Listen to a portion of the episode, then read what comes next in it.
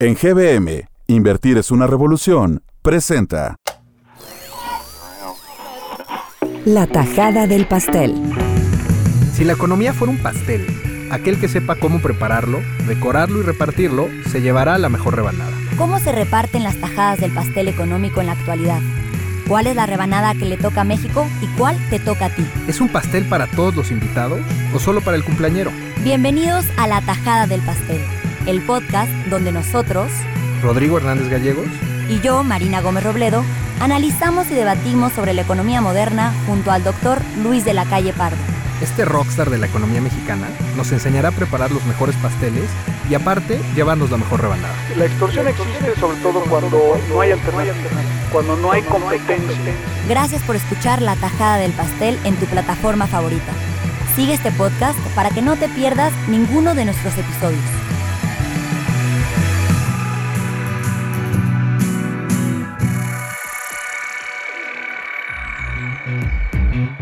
La gran mayoría de los mexicanos hemos tenido alguna experiencia relacionada con la extorsión y en ocasiones la hemos normalizado. ¿Quién no le ha pagado a un franelero para que cuide su coche o evitar que lo rayen? Es que a veces no hay de otra, ¿no crees? ¿O quién no le ha pagado a un funcionario para agilizar un trámite que tarda meses? Deja tú que tarda meses, hasta en la fila nos andamos colando. El día de hoy, Luis de la Calle nos platicará sobre la economía de la extorsión, una práctica muy arraigada en nuestro país. Hola Luis. ¿Cómo estás, Marina? Luis, con frecuencia relacionamos extorsión con violencia, pero en tu libro La economía de la extorsión, defines que la extorsión va más allá de la delincuencia. Bueno, la extorsión es una forma de violencia, pero no necesariamente de violencia física. Yo escribí un libro que se llama Economía de la Extorsión, que tiene como propósito hacer patente a los mexicanos que hay muchas actividades que hacemos nosotros en el país que en el fondo son una forma de extorsión y que estas distintas maneras de extorsionar son quizá el principal impedimento para el desarrollo económico, el crecimiento y la mejoría de las empresas y las familias en el país. Porque en cuanto tú empiezas a tener éxito, profesionista, como trabajador o como eh, empresario pequeño, inmediatamente te empiezan a extorsionar. Y la extorsión es una práctica muy generalizada que se da no solamente en la, en la relación de las personas con el sector público, sino que también se puede dar entre part- participantes del sector privado que no son públicos y que esta forma de extorsión, si la elimináramos, implicaría posibilidades de crecimiento muy grandes para México.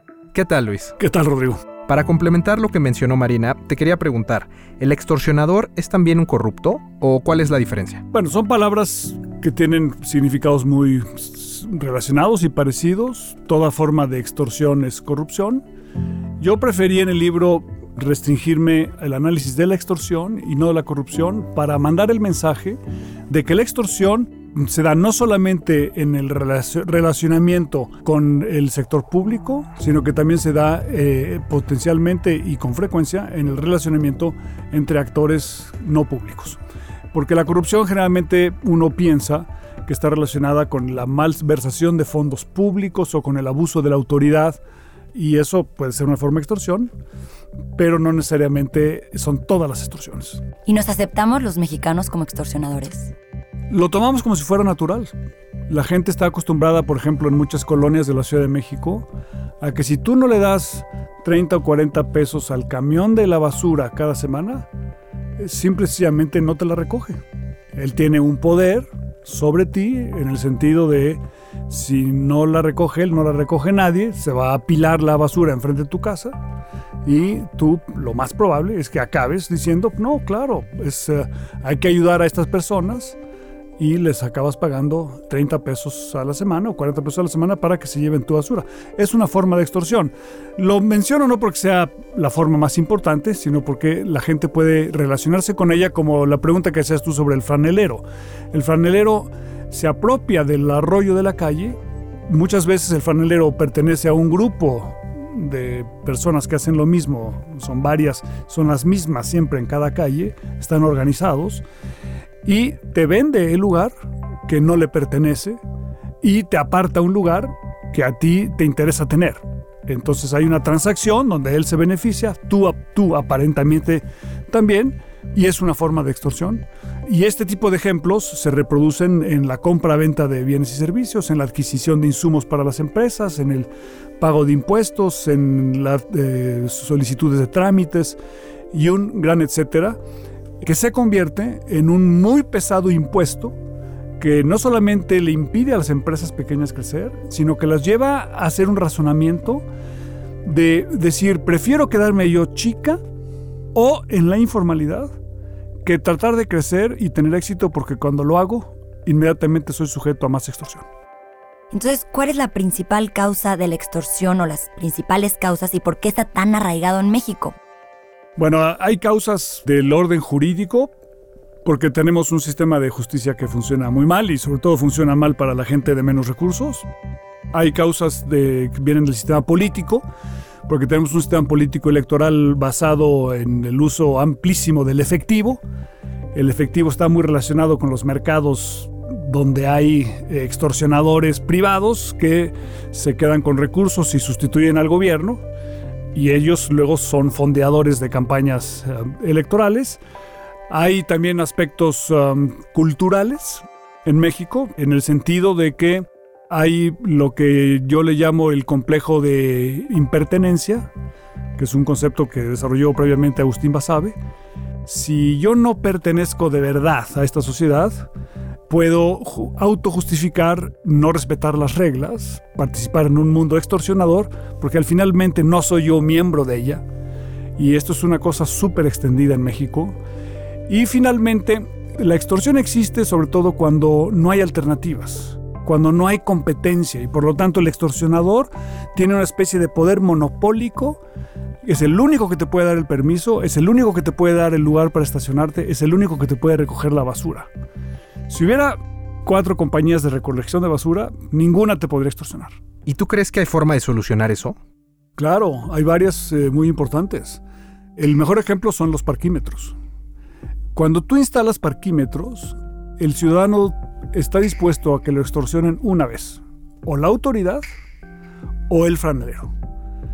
Cuando tú pagas eh, por estacionarte, encuentras más lugar, el lugar está más limpio, y la ciudad recibe recursos muy cuantiosos de esa recaudación por rentar temporalmente un espacio que le pertenece a la ciudad.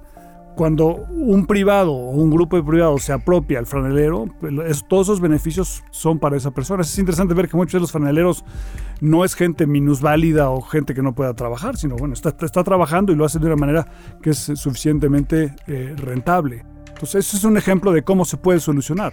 Ahora, la solución de fondo para la mayor parte de la extorsión radica, obviamente, uno con el establecimiento del Estado de Derecho y con el incremento de la competencia. O sea, las opciones para las empresas son lo que les permite no ser extorsionadas. Y en el caso de una persona que quiere construir un restaurante y que ya haya hasta cuotas establecidas, por ejemplo, el de la licencia de alcohol por la cual se llegan a cobrar por lo menos un millón de pesos. ¿Qué soluciones reales puede haber para estas personas o qué podemos hacer a nivel individual si nos enfrentamos a esto? Bueno, lo primero es estar consciente del problema, ¿no? Y, no pensar que es normal que uno tenga que dar este, mordidas o pagos extorsionadores para llevar una actividad económica. Darnos cuenta también como sociedad que seríamos una sociedad mucho más rica en la medida que hubiera menos extorsión, actuar conforme a la ley, denunciar también, por supuesto, y tener un esquema, tanto jurídico como político como económico, que promueva eh, la ausencia o la disminución de la extorsión y entonces un, mayor crecimiento. ¿no? Y eso implica obviamente cambios en el ámbito impositivo, cambios en el ámbito de la economía digital y cambios obviamente en la forma en la que se resuelven los conflictos en México a través del Poder Judicial. Una duda, Luis. La extorsión a veces tiene víctimas claras y a veces no. ¿Es la extorsión también un fenómeno de mercado? La extorsión no es necesariamente negativa. O sea, puede ser una transacción que beneficie a ambas partes, que sea voluntaria, que eh, no puedas distinguir, digamos, entre una transacción extorsionadora y una transacción normal. Es porque es una compraventa de derechos. Entonces, la pregunta es cuándo la extorsión es una actividad ilícita, negativa y que causa daño. Y las características creo que deben ser tres. Una, cuando no es voluntaria. O sea, cuando una de las partes no quiere participar en esa transacción, pero se ve obligada a hacerlo. Dos, cuando la persona que te ofrece un bien o servicio no tiene derecho a ofrecértelo. O sea, se está apropiando de un bien o de una facultad para dártelo. O sea, el funcionario público que te quiere dar un permiso o negar un permiso para lo cual no tiene facultades y lo hace solamente para extorsionarte. Obviamente está apropiando de una labor del Estado que es distinta de, de lo que él está haciendo. Y en tercer lugar, cuando el extorsionador lo que te ofrece eh, le, otorga un poder monopólico sobre tu persona.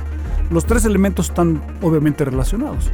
En ausencia de estas tres características, de poder monopólico, de ausencia de derechos y de voluntad, o sea, si no, hay, si no es obligatorio participar en la instrucción, la extorsión puede ser un crimen de mercado, quieres llamar así, y una, transacción de mercado como la compraventa de un coche, en el que por lo tanto podría ser no negativo, sino positivo para las, las partes. Luis, retomando el tema de lo que le dijiste a Rodrigo sobre las soluciones a la extorsión, en tu libro mencionas varias, pero me gustaría preguntarte sobre el componente tecnológico. Hay algunas personas que argumentan que la implementación de la tecnología también podría tener consecuencias negativas a corto plazo, como puede ser un mayor desempleo. ¿Qué papel ves que juega la tecnología tomando en cuenta estas críticas para ayudar a resolver la extorsión? Bueno, yo, yo, escribí este libro precisamente porque un amigo mío, Carlos Martínez, me hizo una pregunta. Me dice, oye, ¿qué vamos a hacer con toda la gente que va a ser desplazada por la tecnología y el cambio tecnológico y el mundo digital? La respuesta es, bueno, la única manera de enfrentar ese reto es tener empresas pequeñas y medianas altamente exitosas que generen una demanda de trabajo y absorban ese trabajo. ¿no? Y entonces la pregunta es, oye, ¿por qué eso no sucede? O sea, ¿por qué en México las empresas pequeñas y medianas no pueden crecer? Esa reflexión me llevó a decir es que no pueden crecer o no quieren crecer porque cuando lo hacen, inmediatamente son extorsionadas por una gama amplia de extorsionadores que existen en la sociedad y en la economía mexicana. Entonces, eh, eh, uno de los aspectos donde hay mayor extorsión es en el sistema de distribución. Por ejemplo, si tú decides con tus hermanos, vamos a poner un negocio para vender mermelada y te metes a YouTube, ves cómo se hace una buena mermelada de frambuesa y le empiezas a vender, cuando la vendas tú en, tu manzana, en dos o tres manzanas alrededor de tu casa, no tienes mayor problema. Pero si tratas de venderla en, otro, en otra colonia, en otro pueblo o en otra ciudad, te vas a enfrentar a una cantidad de gente que te va a querer extorsionar muy grande. Primero, los productores de mermeladas en otra colonia en otro pueblo van a decir, oye, ese cuate yo no quiero que entre a mi mercado. Entonces te, van a tratar de bloquear. Después, los transportistas. El, todo el sistema de transporte en México, donde hay el, pulpo camionero que se le llamaba, ¿no? que es una, son fuentes de extorsión muy grandes. Y tercer lugar, las autoridades. Si tú agarras tu pick-up, la llenas de mermeladas y te metes al periférico, no tardas 10 minutos en que te piden que te orilles a la orilla y se acabó el negocio porque te van a poner un impuesto tan alto que vas, que vas a decir, es que no puedo yo estar transportando mis uh, mermeladas. Las plataformas digitales te dan tres grandes beneficios que reducen la extorsión. Uno, el conocimiento. O sea, tú hoy en día puedes tener toda la tecnología para la producción de cualquier bien o servicio a tu alcance, porque el conocimiento es universal y está difundido y las mejores prácticas y las sugerencias de cómo hacer las cosas. En segundo lugar, te permite la adquisición de insumos, los botes, las etiquetas, la maquinaria para cerrar al alto vacío, las frambuesas, el azúcar que necesitas, ¿no? la pectina que requieres para hacer la mermelada. Todo eso lo puedes adquirir digitalmente, independientemente de que vivas en Ciudad de Zahualcóyotl o en San Cristóbal de las Casas o en Coatepec, Veracruz. Y después, estas plataformas digitales te permiten potencialmente vender esos productos fuera de tu colonia, fuera de tu ciudad, fuera de tu estado, incluso fuera del país si cumples con las normas que se requiere para poder exportar, con muy pocas posibilidades de que haya extorsión dentro del sistema de distribución. Entonces, ¿crees que la oferta de plataformas ya existente en México, Alibaba, Amazon, Mercado Libre, hasta cierto punto Facebook, ya están teniendo un impacto en disminuir la extorsión? Bueno, han tenido un impacto tremendamente importante y sobre todo se dio durante la pandemia de COVID para mostrarle a las pequeñas empresas que esas plataformas son un mecanismo para participar en la economía moderna. La extorsión tiene un efecto tremendamente nocivo, excluyente y que daña la, distribución del ingreso, es el siguiente. En México las empresas grandes están integradas verticalmente y tienen sistemas de distribución y transporte como no existe en ningún otro país del mundo. Tú vas en la carretera en Estados Unidos o en Alemania y no te rebasan camiones que traen marcas, ¿no? ¿Por qué? Porque en esos países los sistemas de distribución no son de las empresas que hacen los bienes finales, sino que hay un servicio de transporte al que todo el mundo tiene acceso. Hay plataformas, ¿no? En México, como el sistema de distribución es altamente extorsionador, las empresas grandes se integran verticalmente para volverse relativamente inmunes a la extorsión. Y la inmunidad a la extorsión las protege de la competencia porque las pequeñas y medianas empresas no pueden crecer mucho y competir con las grandotas, porque cuando lo quieren hacer, las extorsionan. Y lo que acaban haciendo es que cuando alcanzan cierto tamaño, venden su producto o su bien o servicio a las empresas grandes para que se suban a esas plataformas.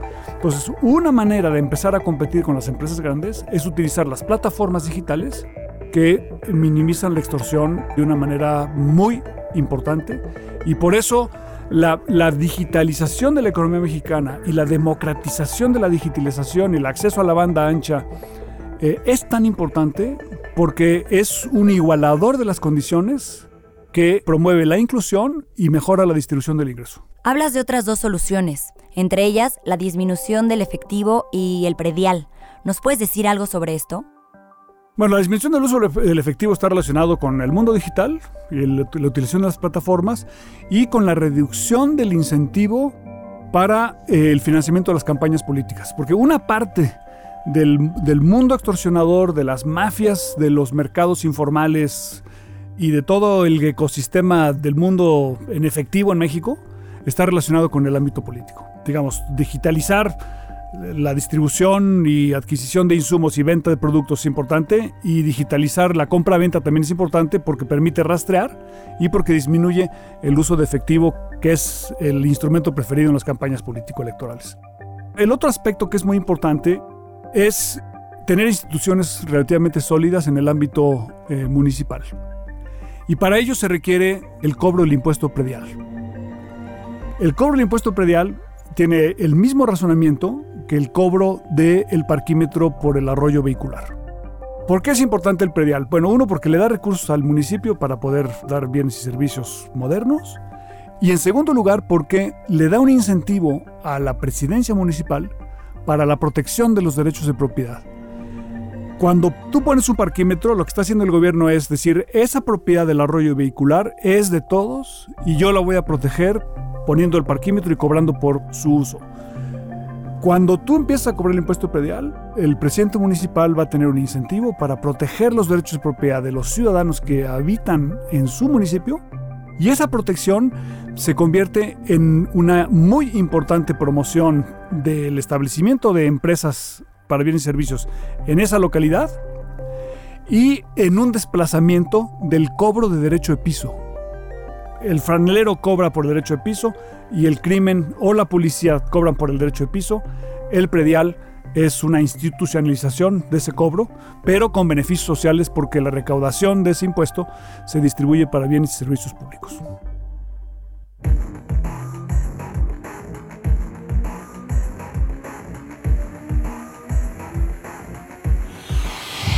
Marina, y ya confesándonos, ¿tú has participado en algún acto de extorsión?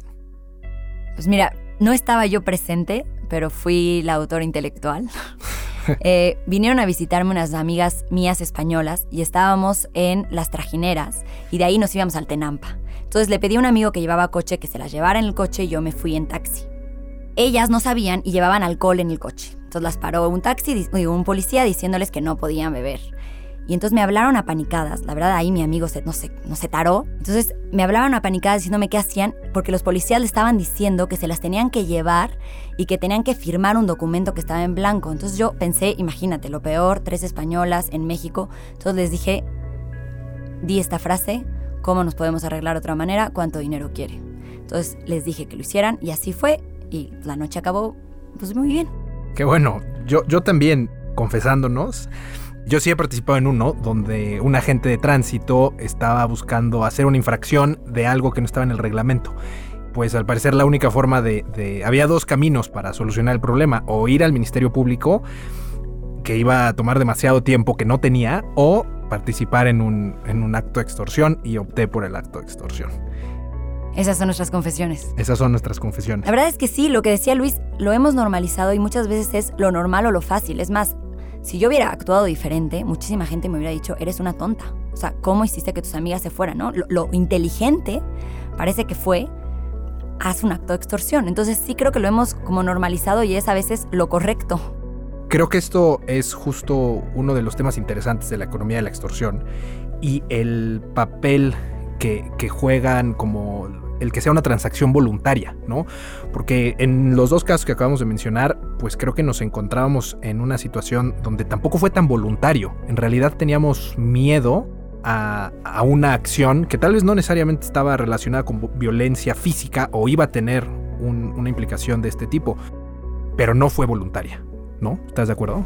Sí, totalmente. Pero entonces, ¿quién gana en estas extorsiones? Porque aquí aparentemente ganamos las dos partes, pero al final pues estamos cayendo en un sistema del que todos sufrimos. Sí, creo que creo que es una creo que es una pregunta pues muy muy interesante. que nos faltó hacerle a Luis. Sí, ¿quién gana? Eh, sí, creo que a veces ganan unos, a veces ganan otros, pero pocas veces ganamos todos. Y esto lo podemos ver también en, los ejemplos que sacamos de los retos que enfrentan las pequeñas y medianas empresas cuando empiezan a crecer y de repente se encuentran con, con una barrera que no la puedes pasar a no ser de que cometes actos de extorsión. ¿Tú tienes algún, tienes ejemplos de, esto, conocidos, que se hayan enfrentado a este tipo de situaciones? Sí, justo se lo pregunté a Luis, el de un tío que puso un restaurante y que desde el principio le dijeron para que prosiga a fuerza, o sea, mínimo tienes que darme un millón de, de pesos y veremos si sale. Entonces por eso le preguntaba a Luis, este, ¿qué podemos hacer? Y dijo entre una de sus respuestas que una era denunciar pero yo la verdad me quedé con la duda porque, ¿servirá denunciar? O sea, creo que es importante porque entonces se vuelve un dato. O sea, hay que denunciar porque entonces es un dato más de cuánta extorsión existe en México, pero funciona. No tengo la, no tengo la, respuesta, la verdad, pero me parece que hay números del INEGI que dicen que en temas de extorsión, como el 98% de los casos, no son denunciados. Y este es un problema grande, pero pues también no se denuncia porque creo que hay pues, una falta de confianza gigantesca en que tu denuncia va a tener un impacto más allá de ser una cifra. También decíamos eliminar el uso del efectivo, pero ahí también yo tengo muchas dudas, porque, por ejemplo, si alguien viene a limpiar a tu casa, es mucho más fácil pagar en efectivo, porque de lo contrario, pues claro, está el SAT, interfiere y tienes muchas veces más difícil ponerlas en un padrón de formalidad. Ese es un punto importante. Este, hace, hace unos años en India se eliminaron billetes de denominación baja, que tuvo un impacto desproporcionado en los deciles con menores ingresos. Entonces, definitivamente creo que es un tema que, que habría que estudiar muy bien antes de tomar decisiones que pueden parecer drásticas. Pues nos quedamos con muchas dudas de la economía de la extorsión. Habrá que pedirle a Luis otro episodio de este tema. Muchas gracias por acompañarnos. Los esperamos en el próximo episodio con la receta de otro pastel. Escúchanos en Spotify, Apple Podcast, Amazon Music o en tu plataforma de audio favorita. Y comparte con nosotros tus dudas y mejores recetas. Buen, provecho.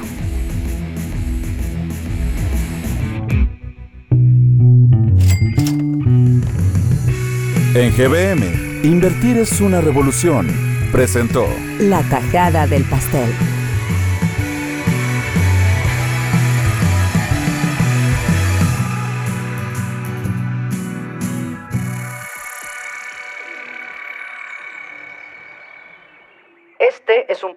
De Pensando un País producido por Hook Audio.